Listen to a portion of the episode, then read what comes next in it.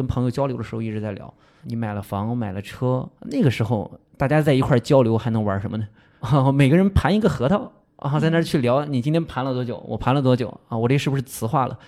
这不是很有意思吗？太难想象了。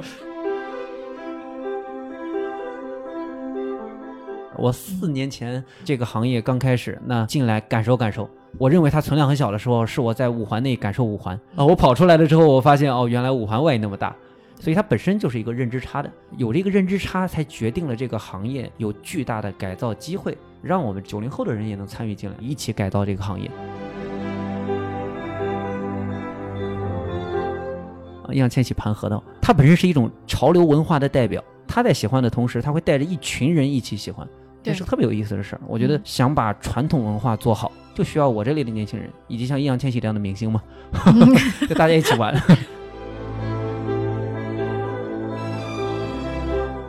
材质的问题其实都比较好鉴定了，只不过它的产地标准不一。如何把一批卖好商品、有品牌且高素质的从业者筛选出来，然后让他为更多的用户来服务？本质上，我们其实承担了裁判的工作，帮行业出具一个比较良性的规则，然后让更多的人能买到更合适的商品。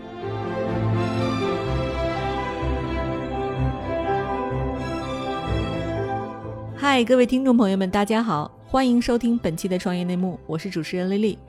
这是一档由 GGV 纪源资本发起的访谈节目，旨在为中国的听众提供更具专业视角的创业话题沙龙。我们深信，听故事是人类的古老本能，也将在每一期节目中尽可能的帮助嘉宾讲出他们最精彩的故事，讲出他们的创业内幕。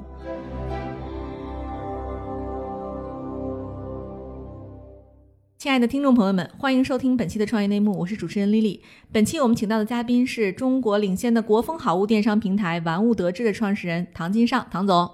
大家好，大家好，我是唐金尚。以及 GGV 纪源资本大家非常熟悉的执行董事艾瑞卡于红，大家好。对我们今天这期节目啊，是在这个玩物得志的办公室录的哈。我一进来之后，我觉得眼界大开，这个是我见过的。最好看的办公室之一啊，就是里边全是各种各样好看的这个文玩啊、雕塑啊，甚至还有什么就是各种形式各样的那个小烟斗啊，还有 CEO 办公室里的这个各种各样的手办，特别特别漂亮的一个办公室啊。就是唐总，那我们就首先给大家介绍一下吧，就是说这个玩物得志到底是一个什么样的公司，然后呢，咱们的产品主要是个啥？呃，我们是一个做国风好物品类的那么一个线上的电商交易平台。一方面，我们做一些大家熟悉的一些玉碎珠宝类的文玩的东西，然后另外一方面呢，也会有一些现在比较流行的一些汉服啊这种品类的一些商品，也有大家比较熟悉的一些茶呀、酒啊一些这种呃国风类的品类啊。我觉得这词儿特别好，啥叫国风电商？就我第一次听到这个词，您能给我们解释解释吗？我理解的国风啊，就是有一些中国传统文化概念在的一些品类，以及有一些中国特色文化的一些品类啊，因为我自己本身比较喜欢。这也是我们做这个品类的一个理由了。嗯，哎，您说的这个品类是说，因为我刚才看到门口有那个铜制的，据说价值几万块的一个观音大雕塑。然后呢，我在屋里还看到了你那个各种各样的西洋烟斗。那其实你说的这个国风是它从材料上的这种国风，还是从造型上和工艺上的是哪一种呢？呃，其实都有啊。一方面是这个中国工艺上的一些改良的东西啊，因为它有可能也是别的国家的一些材料。然后另外一个呢，就是这个中国本土的一些材料，大家比较熟悉的和田玉，其实就是比较典型的本土材料。对，哎，您怎么会想到去做这个方向的创业呀？这听着好冷门儿。我比较喜欢啊，我属于是从小练传统武术啊，算是比较练什么武？典型的八极拳 啊，然后还有太极拳那种啊，算是比较典型的，算是这个武术人。传统家庭。对对对，传统家庭了啊，然后从小也比较喜欢历史啊，喜欢一些文学类的东西。然后也是因为喜欢这些东西，然后才投奔到这个行业里，啊，也是在几年前的时候看到了这个行业线上化的一些机会跟趋势，而且我做起来还挺得心应手的啊，我觉得就投奔进来了。对，其实我们投的这个创业者往往都是这样，因为喜欢，所有人了解，因为了解才能知道说这个行业里面存在什么样的机会是别人看不到的。嗯对，就像“国风”这个词，我的理解其实也是经商在做公司的这个过程当中赋予平台的这样的一个价值感。对，这词儿是咱们造的，是吗？其实本来就有啊，但是我们觉得我们做的品类跟这个词其实是非常贴合的啊，而且本身我自己理解的国风，我觉得是有一定的文化传承概念的，能赋予一些文化精神内涵的一些商品啊，所以本质上包括像现在故宫的这种 IP 啊，其实也是国风这种概念嘛。啊，大家去追逐故宫的一些口红啊，一些产品，我觉得这也是国风好物的一些东西了。嗯，对，其实我觉得在这里是不是要可以跟大家解释一下刚才所讲的这个国风里面，包括你说茶叶就不用说了，因为是中国这个传统的瑰宝吧？对，然后还有的话像和田玉、翡翠，其实跟中国的这个传统之间的这个关系，大家可能有个模糊的概念。我不知道这个金上可以给大家解释一下，说在和田玉、翡翠在中国的整个历史当中是一个怎么样的一个过程？呃，茶叶、瓷器跟丝绸，其实大家都比较熟了，对，因为这个是咱们做文化输出必备的品类。嗯，然后本质上这就是很典型的国风产品了。嗯，像和田玉跟翡翠呢，其实是属于和田玉，其实不用我讲了，熟悉历史的人其实都知道啊。然后从那个玉猪龙啊，到包括咱们杭州这边的良渚文化啊，从那个时候其实都有玉相关的一些产品，它本身其实是一种文化符号的传递啊。然后翡翠呢，其实是属于近几百年才比较流行的。比较熟悉的也是像清朝的时候，慈禧太后 啊，她会带着一些比较漂亮的一些翡翠的饰品啊，这种啊，对，也是慈禧太后带货把这个序列给带起来了，是 啊，所以本身其实也是一种历史的潮流啊，跟文化的传递啊，所以大家喜欢这种品类。对，其实那你要像您这么说，我脑子里能想到什么紫砂壶啊、是的核桃啊，什么这东西是不是都算啊？我们现在有做紫砂壶啊、核桃啊，包括咱们比较熟悉的一些书画产品啊，其实都是有的啊。包括古钱币，嗯大家可能比较熟的，它是唯一就是允许在线市场流通的这种啊，算是文物类的东西了。对，哎，其实您刚才提到的这个什么文玩啊，什么这一套，我我脑子里就是马上涌现出了一大堆的这个影视 IP 啊，就是其实这个围绕这个方向，其实有大量的影视作品。然后呢，包括说中国老百姓其实都是看过鉴宝这个节目的，好像每个人都有一些文玩知识。但是这个行业呢，其实它也面临一个缺乏标准、鱼龙混杂的这样一个现状。您选择这个领域创业，您有没有考虑到这些实际的问题和困难？呃，其实一开始的时候没有意识到这些问题了啊，因为本身其实在线下的时候接触过这个行业，但是没有接触的那么深。这个行业一旦翻到线上来之后，算是这个行业第一批的从业者嘛，在这个过程里面，其实看到了很多，你像您说的鱼龙混杂、非标准化各种各样的问题，包括从业者的从业素质，包括整个行业的产品效率其实都不高啊。我觉得这也是看到的机会点了，因为它的效率不高，因为它非标准化，因为它产品的鱼龙混杂，所以才有了我们这些互联网人创业的机会。啊，我觉得有机会在这个行业里，在线上把这个行业进行一个重塑，让更多的用户更容易去熟悉这些品类。因为大家可能都听过和田玉，但是一旦要买的时候，你不知道到哪里买，以及这个你不知道它到底是真的还是假的，我需要相信谁啊？所以以前这个行业在线下其实有很多这种问题。嗯，我们期望线上我们能解决这些问题。对，哎，那其实这就对应另一个有趣的问题啊，就是说，其实面对这些非标品的时候，您本身作为平台要承担一个比较大的职能，就是说我们来鉴真。您现在怎么解决这个鉴真的问题？我们会通过两种方式啊，一种方式其实所有的用户在购买完之后啊，形成订单之后，货品会寄到平台啊，然后我们会通过一方面国家级的这种鉴定机构，然后另外一方面呢，会通过一些专业的达人，然后来做这个商品的一个评定。啊，包括这个真假的问题啊，包括整个产品流通环节的一些问题啊，然后我们评定完之后，我们会再寄给客户。本质上是我平台做了一个担保方，嗯啊，来确保商品的真假问题。对，实际上您就是像支付宝一样，东西先到我这儿来，然后呢，我来帮你去这个看完没问题了，我再发出去，对吧？是是是，只不过现在还做不到百分之百了。我们目前的订单因为也比较多，分类也比较复杂，所以我们是一个类目一个类目的来梳理的。嗯啊，所以它需要一个过程。对，本身那个行业涉及到的 SQ 很多。嗯，对。哎，我们就以玉石为例啊，您能不能给我们普及一下这个玉石怎么来鉴定啊？材质的问题其实都比较好鉴定了，因为国家是有专门的材质标准的啊。因为和田玉的话，应该都是钙镁硅酸盐统一一个材质，只不过它的产地标准不一，所以本质上其实是通过专家来判断它的产地。所以这个行业之前在线上的时候。包括在线下的时候，就没有单纯的真假货的问题，大部分其实都是材质不符，都是把某一个地区的货当成另外一个地区的货来卖，或者把不好的商品当成好的商品来卖，啊，所以核心一方面是一个从业者素质管理的问题，如何把一批卖好商品、有品牌且高素质的从业者筛选出来，然后让他为更多的用户来服务，它其实承担的是一个买手职能了。另外一方面就是如何做好监管。嗯啊，本质上我们其实承担了裁判的工作，帮行业出具一个比较良性的规则，然后让更多的人能买到更合适的商品。嗯，哎，对，那如果有人卖的这个，就是刚才您说的，就是他把鱼目混珠啊，他如果卖的，我不知道怎么称呼他，是叫假货还是说叫这个名不副实啊？如果你发现这种情况，你应该怎么去惩罚他呢？呃，一方面是我们会对商家有一个监督机制嗯啊，他们在我们平台都有缴纳一些比较高额的保证金了啊。然后另外一方面呢，这个货可能都不会寄到用户那儿啊，因为我们平台做了一定的检测之后，如果它有问题，我们就会致电客户，并且告诉客户这件商品的一些问题，然后我们会给客户推荐更合适的商品嗯啊，同时也帮我们筛选出了不好的商家嗯啊，所以我叫这是一个良币驱逐劣币的过程。对啊，所以说您本质上这个平台还是要达成交易，对吧？那既然做交易，它就涉及到跟电商有关的这个一大堆运营有关的细则啊。就您能不能给我们介绍一下您本人曾经是什么样的经历？您怎么能够支持做电商这件事儿？我我其实算是这个，我在一毕业就是电商人了啊，哦，所以您之前是做过电商的，是吧做过电商的哦啊，我是交大艺术系毕业的啊，本身也喜欢文化，喜欢艺术这些东西。第一份工作是在京东做管理培训生嗯啊，当时在京东其实学了很多关于用户体验呀、如何做好，包括供应链啊相关的一些这种服务性的一些知识吧。之后去淘宝待了一段时间，在阿里其实对整个阿里的企业文化和整个阿里的商业模式感受还蛮深的。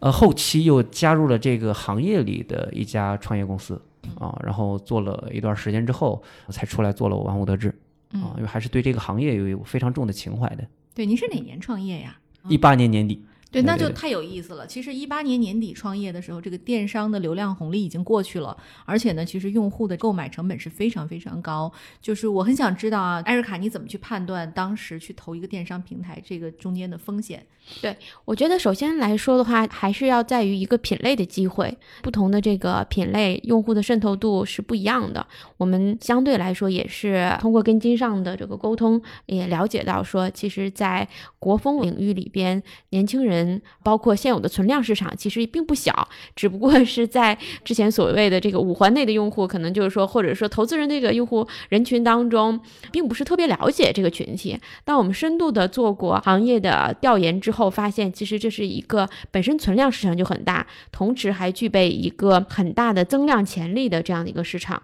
这是第一点，就是说我们投资肯定是先看行业的发展机会。第二点来说的话，就是其实我觉得金上包括他整个团队，其实对于电商是非常了解的。其次来说的话，也是对应的这个行业创始人其实是真心热爱这个事儿，并不是说看到别人做起来了，然后也一股风的来做这个事儿。我们其实算是在 A 轮，我们是 A 轮的领头投资人。当时公司的产品还没有上线，但是我们基于一个说对于行业的判断和对于团队的一个认可，其实人事儿是非常匹配的，所以我们就在产品没上线的时候就领投了 A 轮，并且产品上线之后的话，公司融了 B 轮，我们也是增持了股份。非常看好，而且最近这一年来说的话，公司其实发展的非常快。我觉得相关的一些交易数据，如果可以对外公布的话，可以在此跟大家分享一下。嗯好的好的，我们算是四月份上线，然后到一九年年底十二月份的时候，我们全年做了有十个亿的呃 GMV 啊嗯交易额啊，哦算是太可怕了。对，这个中国有这么多人买这些文玩，这个什么工艺品是吧？还是有的，还是有的。嗯我跟你讲一个特别有意思的事情啊，因为我是喜欢这些东西的啊、我在买一些这种您看到我们办公室的这种雕像的时候啊，不管是菩萨的，都不敢想，我都不敢想雕像的价格。对，还是菩萨的时候，还是这种关公的时候，价格其实不贵的。我们那种木质崖柏的那种菩萨，其实才一千多万。对没有没有 啊，几百块钱。其实大家对这个品类的认知跟这个品类实际的一些经营的状况其实是有差异的。所以其实我觉得这种差异也是我们创业的一种机会了。我们希望更多的人更容易接触到这种文化。所以我把我刚刚跟您说的这种木质的雕件啊，包括像铜像啊这种雕件，就我把它叫中国人的手办，那非常典型。嗯它其实是我们一直以来的这种 IP 型的文化。大家为什么去买关公？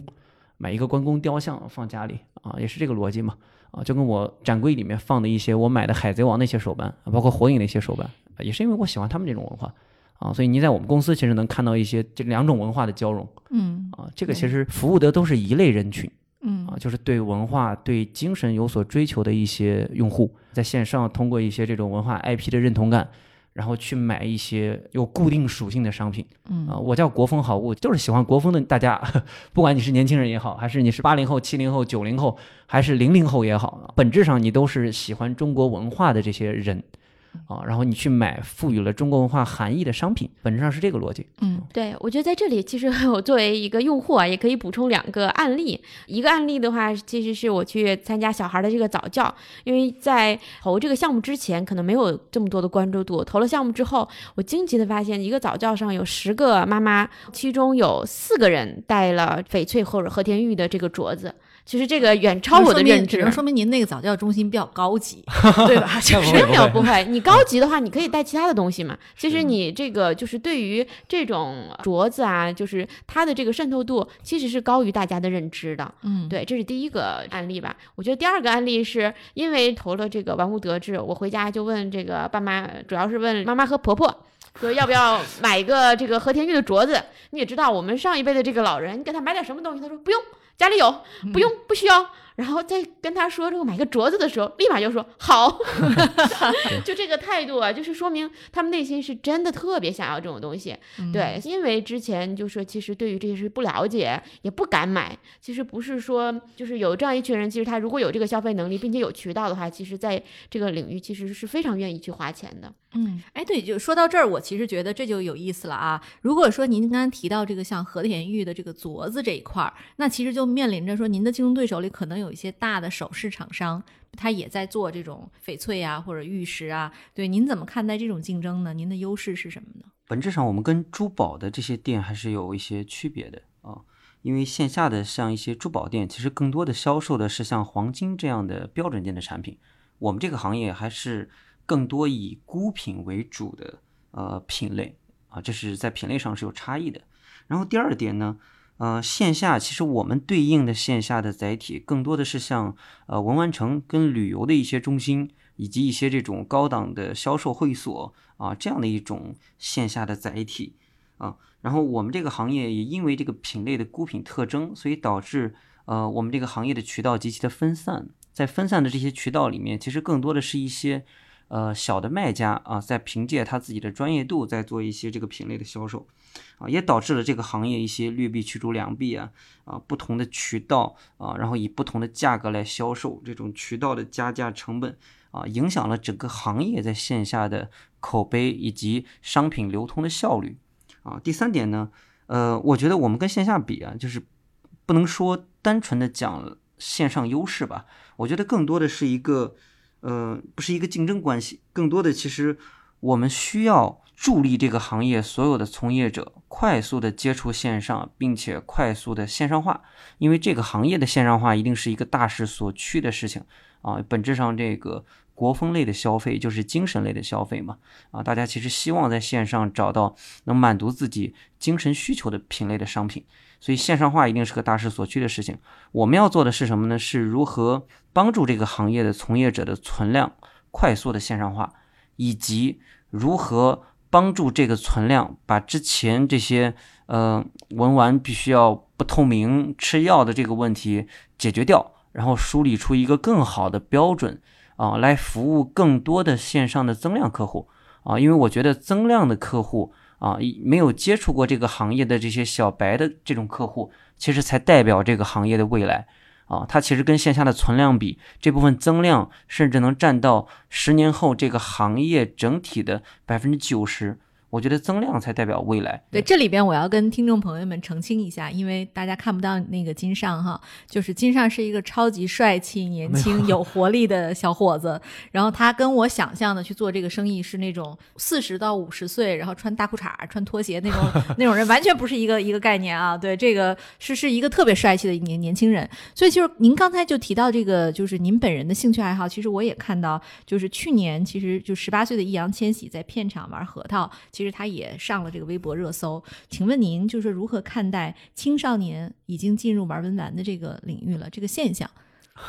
我觉得两个点特别有意思啊。我觉得第一个点，这个行业的从业者一定要是我这种人啊，是我这个年龄段的，甚至是这个我们这种啊，就有一定电商的从业知识的这种人，因为你既喜欢这个行业，然后又有机会帮这个行业做事情，这个其实是一个特别有意义和价值的事情，而且一定要。年轻人来传承文化，你才有机会渗透更多的年轻人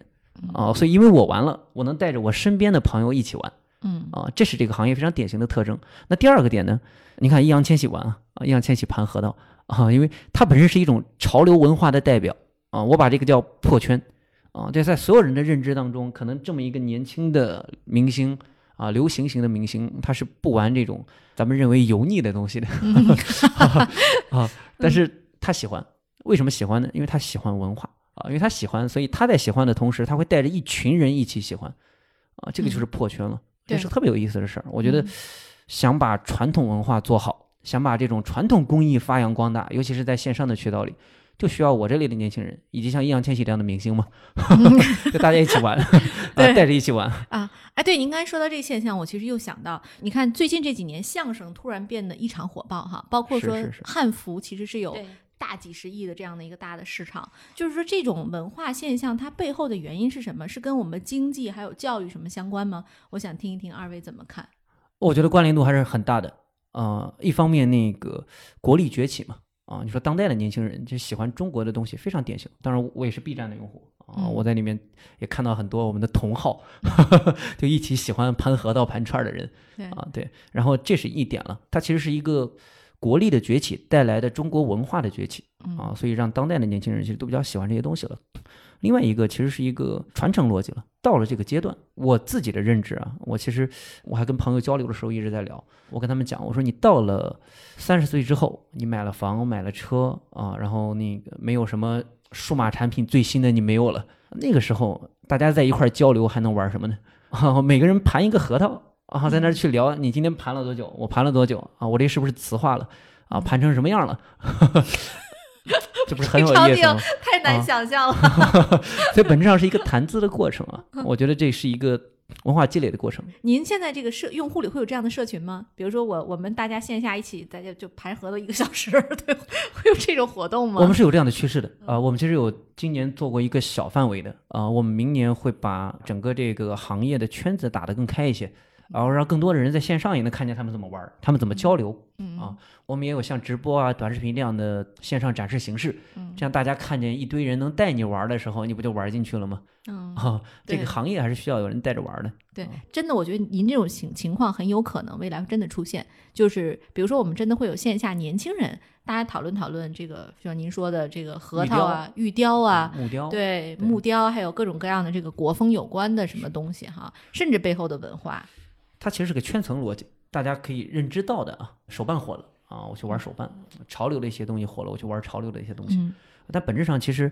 从我们整个中国大的基数上来看啊，包括像刚刚红姐说的五环外那些人群啊，啊，就是传承最久的啊，历久弥新的啊，其实是我们这种文化的产品。嗯啊，所以我叫国风好物嘛。我希望我们能把这种慢慢的做起来。你想汉服前几年不也不流行吗？啊，也是大家开始慢慢的去追逐这些东西了。对，就汉服的日常化，是是是一个趋势，对吧？我记得前两天我跟艾瑞卡讨论过这个话题。旗袍、中山装啊，你说你现在穿着旗袍上街是个很正常的行为，嗯啊，所以本质上其实是一种传递过程啊。我做这种圈层，是我把现在就很喜欢传统文化的这些人，先以玩物得志这个平台的名义，先让他们到我们这个平台里来参与进来。啊，我们慢慢的也把一些社区啊，包括这个短视频这种形式啊，然后让他们更容易了解这个产品。对，哎，您刚才提到，就是您现在也在做直播呀和短视频这样的事情啊。在去年一整年，其实这个直播带货这个话题，现在已经变成了一个新的大的这个营销形式。就是我看到您的平台上有一个介绍，说其实玉石雕刻大师侯晓峰，还有现代织锦的创立人李嘉林，都来过您的这个玩物得志的直播间来做客哈。就是直播这种形式，您觉得它未来会成为您这个平台的一个主要的流量入口吗？呃，会成为一种主要的交易方式了。我们觉得直播是一个非常适合我们这种非标准件产品的交易方式，因为本质上它其实给线下的所有的用户啊，就给互联网上所有的用户打开了一扇门，让大家能看到一些之前看不到的东西。因为本质上我们做的兴趣类的这种非标件的产品，它是吃一个多样化的生意的。需要丰富多彩，大家才能喜欢。如果你只有一个 SKU，反而大家不追逐了。嗯啊，所以本质上是一个丰富多彩、多样化的生意。那既然多样化的话，它其实很难解决了两个问题：一个叫专业度，一个叫信任度的问题。本质上，其实我们做的所有的交易方式都是为了解决专业度和信任度的问题。嗯啊、一方面呢，你看直播这种交易方式，它很简单啊，直接就能看见货啊，然后有一个专业的主播不断的在跟您讲，然后这件产品啊是怎么怎么好啊，所以它其实是相对比较容易解决信任度和专业度问题的，嗯啊，容易做知识普及嗯啊，所以大家在线上通过这种交易方式，有了买这种非标准件商品的可能性。因为本质上所有的标准件，要非精神文化的物质文化需求的这种商品，大家比个价，哪个渠道上都能买嗯啊。但是你真的想买一些精神文化品类需求的商品的时候，你找不到嗯啊。所以其实这是我们专业化服务的价值了。既然还没有线上核心的一个渠道，那大家想到的时候，我把我的服务做得很专业，我让一堆专业化的人在我这儿啊。你说你玩核桃，玩核桃最牛的中国的人都在我这儿了。啊，你们到我这儿来嘛，嗯啊，跟着他们玩儿嗯，啊，所以本身我们做直播也好，做短视频也好，包括我们做拍卖这种交易形式也好，都是为了让大家更容易的进到我们这个行业里，嗯然后以及让这个行业线上的文化更好做传播。嗯啊，对。嗨，各位小伙伴，告诉你一件很重要的事情：创业内幕的听众群已经开通喽。在这里，你可以和我们直接沟通，也可以第一时间了解到 GGV 纪元资本线下活动的动态，近距离聆听投资人的独特见解，并且结交其他互联网圈子的小伙伴呢。入群，你只需要添加微信公众号 CYNMXZS，我再重复一遍 CYNMXZS，也就是创业内幕小助手的拼音首字母，并在好友请求中标注“创业内幕”。接下来，小助手会帮助你完成入群操作。我们期待你的加入。那我现在本身回到咱们对这个电商平台的讨论，我请教您几个跟电商平台有关的问题。第一个是，就我们现在的这个 SKU 大概有多少个？就是商品的交易品类有多少？我们是每天几十万个，啊、就是每天几十万个更新吗？是的，是的，是的，我、那个太恐怖了。因为非标准品它其实大部分都是孤品，都是只有一件库存的商品，所以其实多样化的商品供给是用户的一个需求啊，所以其实我们在通过这种方式提供更丰富的商品供给给用户，然后供他来玩儿，而且本质上像我刚刚讲的，就大家其实对这个品类是有一定的消费升级的需求的。你买了一个翡翠镯子之后，就想买一个更好的翡翠镯子，因为您您身边的这些人，如果跟您一样戴了个翡翠镯子，突然发现，哎，别人有一个更好的，啊，没准它还有一定的收藏价值啊。因为大家买翡翠镯子的时候，一直都讲买了是为了什么呢？为了当嫁妆的，嗯啊，为了给女儿能变现穿嫁妆的，哎对对。对然后本质上其实是一个很有意思的那么一个需求啊啊，嗯所以你是因为它好看，然后喜欢上了它，又因为这个产品本身带的一些价值属性，然后去收藏了它。嗯所以其实也因为你喜欢它，你身边的朋友大家在一块儿聊天的时候有了一定的谈资，还拓宽了你的社交关系，嗯你会越来越喜欢它啊。所以它有一个不断的消费升级的过程，以及对对这个品类产生认知的过程。但是核心是什么呢？是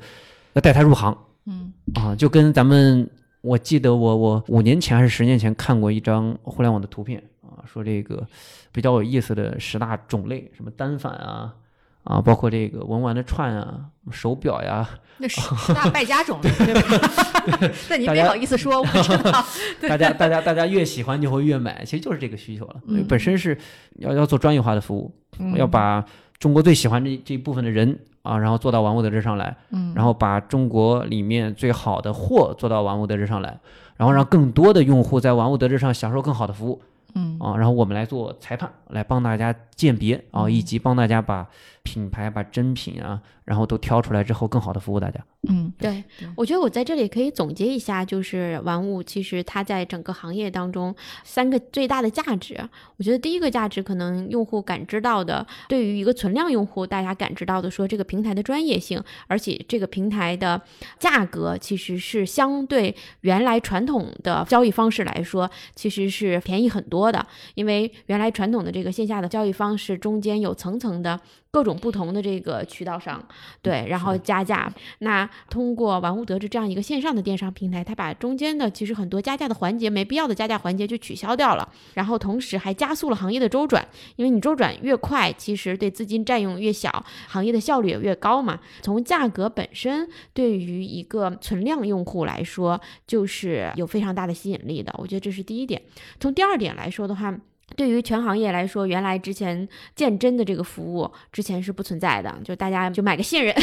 对吧？但是这种信任其实是凭空的。对，那现在有一个专业的平台说，哎啊，当然这是有一个逐步建立的过程啊，一个品类一个品类的去建立。我从商家发给你之前，先发到我们的这个平台上。那第三个点来说的话，就是刚才讲的，无论是今天的视频，还是直播，还是说拍卖，其实它承担的是一个文化传播的过程，就是把原来从这个存量核心的这样的一个用户，像一个更广大用户想买，但是又不太明白这样的用户，其实是传播中间的这个文化的价值，这里面的这个历史啊，还是艺术啊，还是文化呀，通过副媒体的形式讲给大家听。所以我觉得这三个点的这个核心价值，其实是玩物得志给用户来说非常核心的这样的一个点。嗯，对，我就多问一句，就说玩物得志现在的用户画像是什么样的呢？我们其实八零后的用户占了大概百分之六十二左右，你就是八零后，那就基本上是三十岁以下的占到三十九岁以下吧。啊，对对，三十九岁以下的，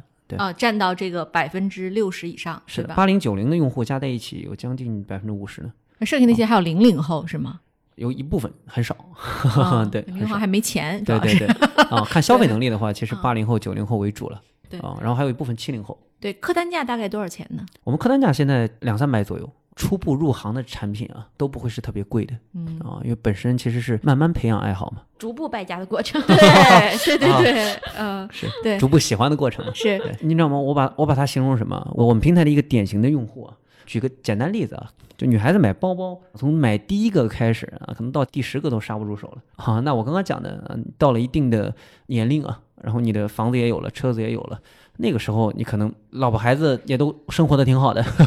作为一个男性，你可能没有其他的一些精神需求可以满足你了啊，那你怎么办呢？啊，让你突然发现有这样的好玩的品类，然后你买这个产品的时候，买和田玉，好比是买和田玉的时候，就跟你老婆买包包的感觉一样的。啊，你从第一个开始买，慢慢的对这个产品有了一定的熟悉程度，以及你身边的朋友也开始玩起来之后，哎，大家就开始聊这个产品，嗯，然后你了解了这个产品的文化之后，你再不断的买，那是个逐渐喜欢的过程。对，线上在没有玩物得志之前，这些人在哪儿买呢？呃，线下的渠道其实很少了，古玩城里可是，你看为什么我觉得古玩城这种渠道已经不好了呢？啊，因为从八零九零后的概念里来看。他们对古玩城的一直认知是，哎，里面很多会坑我的卖假货的。然后第二个呢是这个，那是我爷爷才去逛的地儿，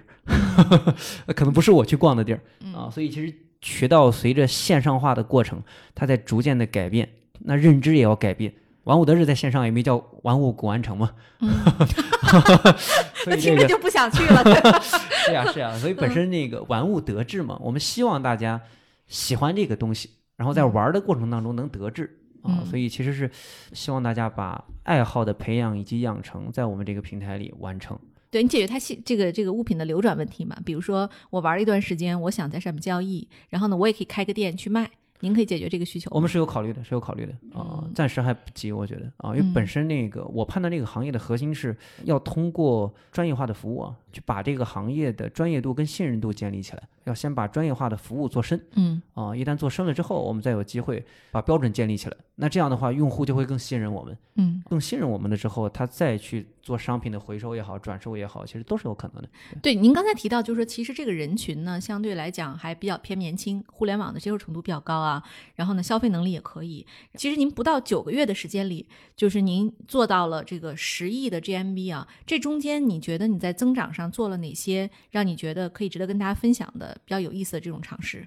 我们觉得我们九个月能跑到十个亿的核心啊，我觉得一方面是我们做对了需求，因为本身这个行业的线上化是个趋势啊，你在这个趋势里做事情，其实就会事半功倍。然后第二个点呢，是我们解决了这个行业的一些效率端的问题啊。一方面是刚刚可能红姐讲到的啊，它的渠道端的这种不透明。然后另外一个呢，是这个行业里的所有的从业者，他其实没有一个线上的经营渠道，然后能让他放心的把他的客户甚至带上来，包括他自己服务客户的能力有限，我们怎么样去扩大他服务客户的能力啊？就我们其实在帮助这个行业里面最深层次的这些从业者解决了问题。解决了他们的问题之后呢，我们再找到了一群喜欢这个商品的客户，嗯啊，然后两边做了一个需求匹配，嗯。啊，这两个需求匹配决定了我们的发展。比较典型的一个数据可以证明啊，我们九个月做了有十二万的商家入驻嗯。啊，所以其实是行业里最专业的一群人，任玩物得志推给这个行业的一些良性规则，所以他们聚集到了玩物得志里，所以玩物得志才有那么大的机会，在那么快的速度里把整个平台发展起来。对我其实就想知道，就是说你的你现在就有十二万商家啊，你还记不记得就是你的第一个大商户，你是怎么说服他加入到你的平台里？我觉得一方面是通过我们的专业度了，我们对电商相对还是比较专业的啊。那你会去拜访他们？还是呃，会去会去。另外一方面，因为我本身也是圈内人嘛，嗯啊，所以圈内很多的商户也好，有些认识啊，啊，有些认识种子用户都是你的朋友，对吧？种子用户都是我们的朋友啊，啊嗯，我们本身也是这个行业里的圈内人。嗯我们这种品类啊，我们这种圈层的核心是你一定真的要喜欢它，你一定要是这个行业里面的重度用户，不然你既不了解用户的需求，也不了解这个行业里面卖家的需求，你就很难做啊。嗯本身你自己是这个行业的重度用户，你就明白这个行业要解决什么样的问题。嗯只不过我们之前的电商经历是我们解决这些问题的手段啊，嗯所以我们通过喜欢以及结合这些手段，做成了玩物得志这个平台。嗯啊，我们的路其实还很长，我觉得要给这个行业解决的问题还很多。我在玩的过程当中，我觉得我还有很多问题、很多需求没有被解决、没有被满足，嗯所以我才觉得机会很多啊。嗯包括我在线上，我也希望找到更多能带我这么玩的人嗯啊，然后找到更多跟我一起玩的朋友啊，嗯大家聚到一起，呃把这件事情玩得更好。对我前两天听说啊，就是那个我们跟那个 Doris 一起聊了一次，就是刀姐哈，赫赫有名的营销专家。然后呢，她提到就是说，在营销这个领域呢，现在几大工具，其中叫两微、小快、抖 B。就是微博、微信、小红书、快手、抖音和 B 站啊，这里边就是他说你要是做 C 端的产品，可能就是哪个都少不了。这几个渠道里，您觉得您哪个用的最好？我们目前还是在微信里为主了，呃，我们的微博也好，包括快手、抖音以及 B 站，我们还没开始打开，呃，不过也是我们的重点，我们接下来也会重点尝试，因为我觉得我们先把我们的服务内功建好啊，把服务内功建好了，我才敢服务更多的客户啊，我也希望我们的服务标准能输出以及。呃，服务到更多的客户 啊，这样一旦我们的服务内功建好了，我们开始就会去接触一些更多的渠道，更多的流量渠道啊，然嗯后在别的流量渠道里面去服务更多的客户，也是一个呃比较好的服务途径了啊。嗯我也不排斥这个这种方式，对我们很开放，很开放，对，嗯内功渐强，对对，哎，其实你看金尚，你是九零年的对吧？对对对，对，其实今年你也就才三十岁。已经三十岁了，对 对，其实一个三十岁的人，其实你要管理一个两百多人的公司，而且你所打交道的这些，无论是玉石厂商，还是这个首饰商，还是什么古古玩的这些厂商，都是比你年纪大得多，甚至是说比你资本大得多的、雄厚得多的这样的人。就是你在这个无论是跟商家管理还是公司内部管理的时候，你有没有遇到过什么挑战？内部管理我觉得还是有一定的挑战的啊，因为我我一直跟自己讲，我说三十而立嘛。啊，三十而立的时候管理三百个人，啊，也挺合适的。对当然，公司因为快速发展嘛，在九个月的发展过程当中，我们快速扩张到了三百个人。然后这个里边其实有很多管理端的挑战的啊，你怎么去让你公司的人才成长的速度更快，以及怎么样获取到更好的人才加入我们，跟我们一起干啊？包括像您说的，跟行业内的一些比我们年纪大的人交流的时候，你怎么去交流？然后我觉得管理的问题呢，我就用管理的方式跟管理的手段来解决啊，包括像咱们 GGV 这边一些投后也会帮我们去做一些管理的课程。我们是京东的管培嘛，啊本身其实在京东也吸收了很多京东式的那种管理的风格。嗯嗯，我们通过提升自己的管理能力来管理更多的人啊，这是管理层面的。然后跟行业内的一些比我们年纪大的人交流呢，我觉得，呃，我们有一个共同点，我们一样喜欢这个行业嗯，啊，你只要喜欢这个行业，够专业，对对你够专嗯业，他们就会嗯跟你交流。嗯，所以本质上，其实大家在同样的一个起跑线上。对对，而且你还比他更懂互联网，更是是是我叫差异化优势。我之所以，嗯，别人都觉得九零后来来干这个行业，觉得是个很有意思的事儿。我四嗯年前干这个行业的时候，别人都会问我，你怎么进了那么油腻的一个行业？啊，那个时候可能连投资机构啊、市场啊，大家都没有关注到这个行业的。嗯我我是真的觉得，呃，喜欢啊、嗯有机会啊。然后这个行业刚开始，那进来感受感受啊，结果一感受发现，哇，这个行业那么大啊！以前我也认为这个行业的存量很小我也是进来之后才发现，哦，原来我认为它存量很小的时候，是我在五环内感受五环，啊，我跑出来了之后，我发现哦，原来五环外那么大啊，嗯还有那么多啊，那么多人喜欢这些东西，所以它本身就是一个认知差的。啊，有这个认知差，才决定了这个行业有巨大的改造机会，让我们这样九零后的人也能参与进来啊，就嗯帮帮他们做改造。以及嗯像您说的，呃，易烊千玺喜欢对，是吧？嗯啊，大家喜欢文化的人，既然有共同的爱好，那就跟我刚刚讲的一样，我们跟行业内的专家，我们是有相同点的，我们嗯一样喜欢这个事情、这个品类、这个行业，那我们就可以一起改造这个行业。对，哎，对我正好艾瑞卡也在啊。那个，我问一个跟投资过程相关的问题，就是金尚，我知道你的这个背后的这个股东结构也是非常的豪华啊，全是 大名字，什么真格呀，然后源码呀，啊、险峰啊，都在里边。就是你这么多大机构，包括 GGV 啊，就是你在每一轮融资的时候，你被问到最多的问题是什么？最挑战的问题是什么？最多的问题，我觉得还是行业的一个认知的相关的问题了。哦、就是大家也没法判断说我们这个行业在线上是一个什么样的发展路径嗯，啊、可能我们要 VC 做扫盲工作，没有 也没有，大家都很专业啊，我们接触下来。教育工作。没有没有，大家就是接触下来，我们的几家投资机构，我觉得都相当的专业啊，包括那个尽调完之后啊，都给我们输出了很好的方法论来支持和支撑我们的发展。嗯啊我觉得算是大家一起共建的过程吧。嗯啊，我觉得是这个行业线上的机会刚开始嗯啊，我们也期待着像我们现有的投资机构一样的，咱们投资圈的人能跟我们一起啊，然后能帮助这个行业线上改造啊嗯，这是一个比较典型的特征。对，那最难的问题呢？最难的，我觉得就管人的问题算是难的吗。啊，他会问很多管理类的问题。对对对，我觉得一方面是这个电商基因我们还可以啊，你像我们我们要做一些就是重度服务的，包括一些破圈的行为啊，就是怎么样让更多的年轻的用户也能喜欢我们这个平台啊，那这个其实是我们需要面临的挑战啊，嗯也是我们接下来要解决的一些问题。我其实不太担心这个问题的，因为嗯，我我觉得我还是年轻人，对，嗯 自己是年轻人，然后去解决这种年轻人的问题的时候就很很方便啊。然后本身您看我展架上，我我我放了一面墙的手办，啊，这边又是啊一面墙的这种木雕啊，所以我喜欢，我觉得嗯，对，艾瑞卡，你还记得你当时投的时候最大的顾虑是什么吗？其实就是因为像我们说的，我们在投资的时候，其实这个产品还没有上线，然后我们是基于一个大的趋势和对于团队的一个信任，就说认可吧，对，然后所以才决定做这个投资。那肯定，其实我们在投的时候是有一个对于未来的这个展望，但是其实对于这个未来，更多的它还是在一个理论框架上，我们觉得这个事儿应该是这样这样发展的。对，那其实，在没有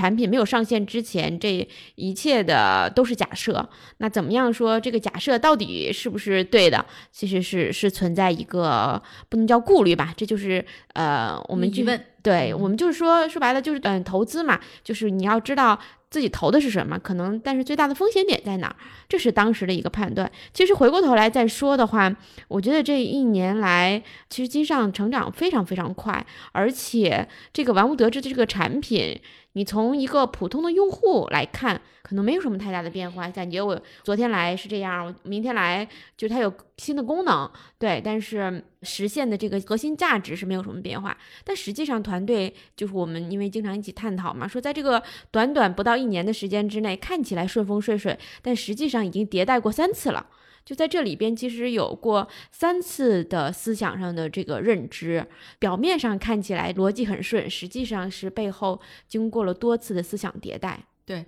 所以你还是觉得你当时赌的是对的，对？对，我觉得我们赌的这个方向和这个人，就是这个是完全没有问题的，嗯只不过是说中间当时的一些假设，可能有当中其实有一部分是不成立的。但是我们在这个九个月之内，其实可能每三个月迭代一次，拥抱变化。对对，拥抱变对对化。对我觉得这才是坦白说，因为咱们这个节目是创业内幕嘛，这才是真正的创业内幕。就是看起来是一帆风顺的事情，但是背后经历了无数次的思想的这个迭代。嗯，呃，对，嗯金上你理想中的这个玩物哈，它在一年之后，你觉得它会长成什么样？两三年我们不知道啊。我希望玩物得这会变成喜欢国风的这些人啊，最喜欢逛的圈子也许以后我就是这面手拿一个戴个大手串，然后盘着核桃，然后穿着汉服，然后是不是就可以就这一套东西就可能都在这儿搞定了？是的，是的，我们这个行业里面有一个特别有意思的搭配啊啊，叫劳力士配核桃 啊，证明你有钱的核心，劳力士配个核桃，而且是盘了十年的，啊，这是特别有意思的一件事儿。我觉得哎，你觉得未来我我开个脑洞，你觉得未来会有专门帮你盘核桃这个职业存在吗？不是没可能，对不对？就像但是还是自己盘的有意思，别人盘的 那是别人的，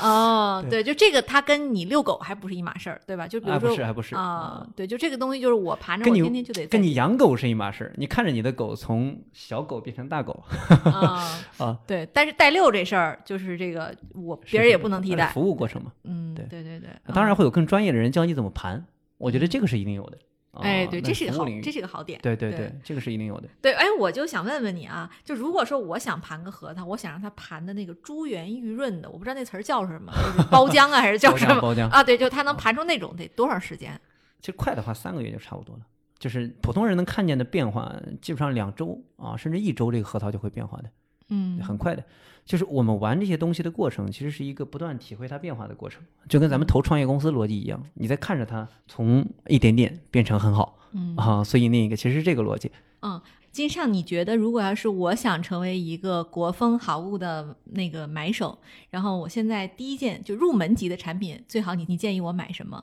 我觉得您买的话，肯定买镯子最合适。对对，啊，然后如果是男性来买啊，我觉得买串儿其实是相对比较合适的啊，因为最简单，而且价格也不贵啊。如果女性的话，我觉得像买镯子啊、买玉佩啊都比较合适嗯啊。然后如果是跟我类似啊啊，我觉得九零后啊，真的到了喝茶的年纪了。你看，大家其实身边慢慢都会有一些人陆续喝茶了嗯啊，喜欢喝茶是一个非常好的事情啊，嗯所以拿茶当入门款也是可以的对，金尚，我问一个有点得罪人的问题，啊。就是你说你说就在那个我在商场的这个珠宝店里买的翡翠和在咱们平台上买的翡翠，就质量上会有什么本质区别吗？没有区别。啊，就是少了中间商赚差价，对吧？是是是，哦没有区别，没有区别。本质上，我刚刚讲了，这个行业材质没有任何的区别啊、就是从化学物质上来讲，它都是一种材质，只不过它价值的认同是不同的。就跟为什么新疆的和田玉贵，而青海的和田玉就便宜一点啊，是因为传承下来之后，所有的人都认新疆的和田玉，因为和田这个地方是新疆的，玉石出产，大家认和田这个地方的玉。但是你戴手上会看出有什么区别吗？普通人看不出来啊，当然专家还是能看出来的哦啊，，就跟大家钻石其实鉴定也是这对大家去买一个 LV 啊的限量的包，跟一个普通的包，包括这个不懂 LV 的，就是能买得起奢侈品的，在中国我觉得一成都不到嘛。啊，真的买 LV 这个品牌的人，那毕竟还是服务少数人的嘛。嗯那大部分人其实不知道你这个包值那么多钱的，逻辑一样的啊，嗯是一个消费逻辑啊，也是圈层型的消费。对，不同的人买不同的产品，他认同这个产品的价值认知，他就会追逐这个产品啊。嗯所以其实我们做的是一个，我一直在强调的，我在国风好物的过程是在是在传递这个对，过程。而且我觉得从另一个意义上讲，这个我们其实是让真正的老百姓能用到好东西。要这样，要这样。哎，对的对的这个其实多难呀！因为其实过去大家不买，不是不想，就像艾瑞卡举她那个妈妈和婆婆的例子，是的，是的，是我不敢买。而且性价比更高，对，渠道成本更低，对然后性价比更高，以及更让人敢买。对，不仅是喜欢上这个序列，更多的是让我能够用这个更便宜的价格买到最好的产品，对吧？是的，是的。哎你看我们的客单价两百块钱，门槛不高的，对啊，所以本质上其实是因为我觉得互联网就是需要做这种事情，嗯，你需要让更多的人更容易以更低的门槛儿，然后进入到一个陌生的领域和陌生的行业，做他喜欢做的事嗯啊。所以其实是一个，我们希望我们所熟悉的电商的知识以及这种互联网的技术啊，包括像直播的这种发展。嗯啊，能帮助这个行业把效率提升，把行业改造，然后帮助更多的用户能认知到像我们这种专业化服务的平台。还有机会的话，我们也希望做更多的像汉服啊、旗袍啊这种大众上年轻人也喜欢的一些东西。对，哎，说了这么多啊，这个这么热闹，然后开开心心的聊了一期这个跟国风好物有关的内容哈。我再问问，就是金尚，你们现在招人吗？招啊招啊，特别缺人 对，那个你现在在招什么职位啊？金山，跟大家说说。哦。我们很多职位都在招，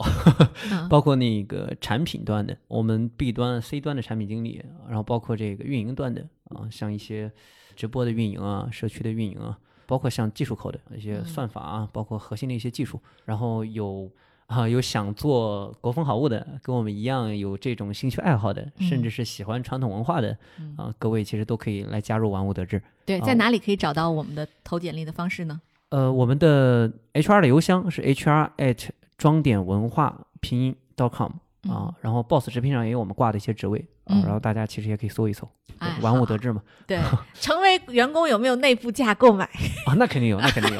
对，大福利啊！是是对大家，对大家，如果对这个行业感兴趣，一定要加入这个玩物，然后加入我们 GGV Portfolio 的好公司。哎，应该送个优惠券给各位创业内幕的听友吧？对这个建议好，就是如果说大家积极的在我们的这个创业内幕听友群里，或者是在我们本期节目下面留言的话，然后我们会随机抽出两位送出优惠券可以的，可以的，谢谢大家参与啊，啊。好，本期节目到此结束，谢谢大家，再见。再见。再见。